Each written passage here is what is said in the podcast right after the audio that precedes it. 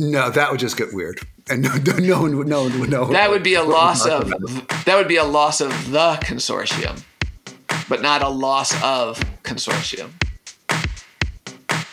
That's a very good distinction. That, that's more of a grammatical distinction that makes a big that the makes a big difference. Oh yay! Oh yay! Oh yay! All present having business before the Honorable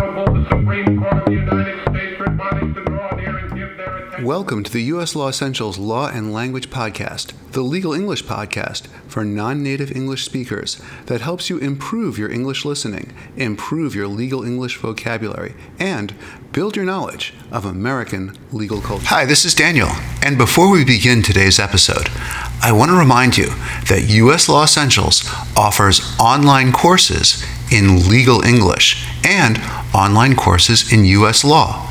Our courses are designed for international attorneys, students, translators, and bar candidates.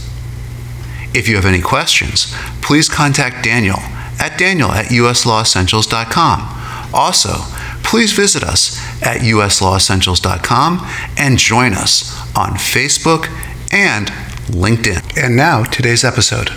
Welcome to the U.S. Law Essentials Law and Language Podcast. I'm Stephen Horowitz. And I'm Daniel Edelson.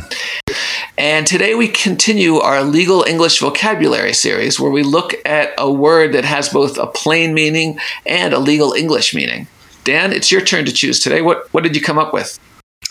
Right, Steve. Today's word is consortium. Consortium. Uh, C O N S O R T I U M. Consortium.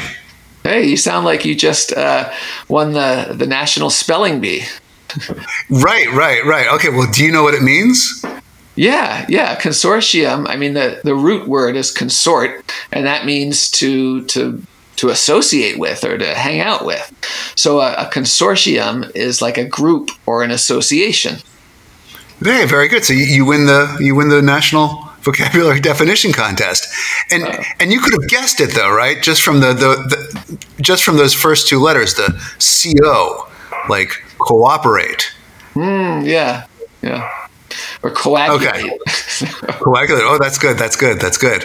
Um,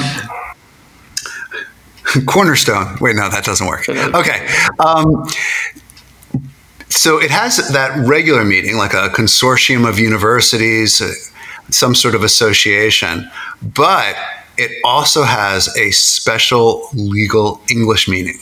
What? Yeah, for realsies. so, and and this is this is really typical legal English because it's referring to something that's sort of emotional, and it uses this sort of uh, somewhat somewhat um, somewhat cold term but consortium, in its legal English meaning, can refer to the romantic and supportive relationship between spouses. Oh, I, I, think I have heard of this. Like you, you talk about the, the phrase loss of consortium is something that you might sue for to get extra money. Is that right? Yeah, yeah. It almost always comes up in the context of it not being there. So, for example, heaven forbid uh, someone loses a spouse to a terrible accident. One might sue the person who caused the accident for that loss of consortium, for the loss of the support and the romance that one would otherwise be able to receive from that spouse. Yeah, and I imagine it's hard to put a number on that, but it's it's the kind of thing that could that could get a pretty high value out in a lawsuit. Oh yeah, yeah, yeah, yeah. I mean, um, and I guess that comes up in law a lot, where we try to put a monetary value on things that might not immediately be something that we can reduce to a monetary value, but well, it happens. It happens anyway. I guess it's fair to say that in legal English, consortium is also sometimes a, a synonym for sex. Yeah, yeah, that's really the word. That's the proxy. It ends up being a proxy essentially for sex.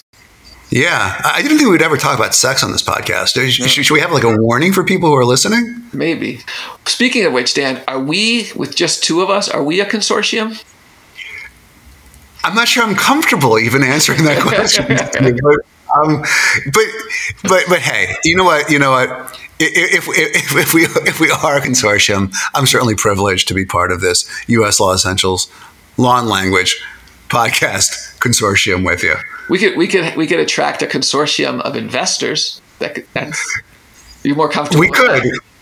I, I would be very comfortable with that. Okay. You know, um, if we if the investors decided to take their money away, would that be a loss of consortium? No, that would just get weird, and no, no one would no one would know. That would be a loss of that would be a loss of the consortium, but not a loss of consortium. That's a very good distinction. That that's more of a grammatical that, distinction that makes a big that the makes a big difference in the meaning in a legal context. Yes, and that one, one might say that's essential. Yeah. Okay, so let's just stay essential. You want to stay essential, yes. Dan? You you just go ahead and stay essential, Steve. okay. What an episode. Bye everybody. Which is another way of saying, which is another way of saying just stay quiet. Okay. Thanks, Steve. Talk soon. Bye.